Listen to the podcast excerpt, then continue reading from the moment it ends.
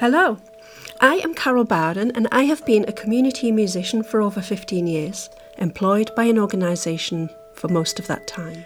During lockdown, however, I was made redundant and had to become a fully freelance community musician. Now, that was quite a journey for me. During this time, I had also started my master's degree. This series of podcasts is in response to the research I undertook. That research is titled How Has COVID 19 Impacted the Community Musician? The Welcome, Hidden Costs, Adaptability and Recovery in Practice.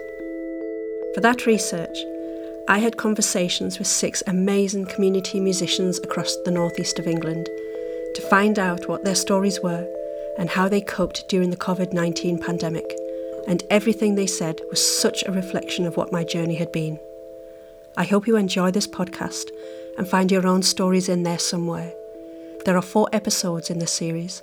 The first one is Welcome, the second is Adaptability, the third is Recovery, and the fourth is Hidden Costs. I would now like to introduce the six amazing human beings and wonderful musicians who generously gave their time to have conversations with me for this podcast. We have Ashley Lowes, who is a singer, songwriter, and community musician working with early years, families, and young people. Bridie Jackson is a performer, creative practitioner, composer, and sound artist.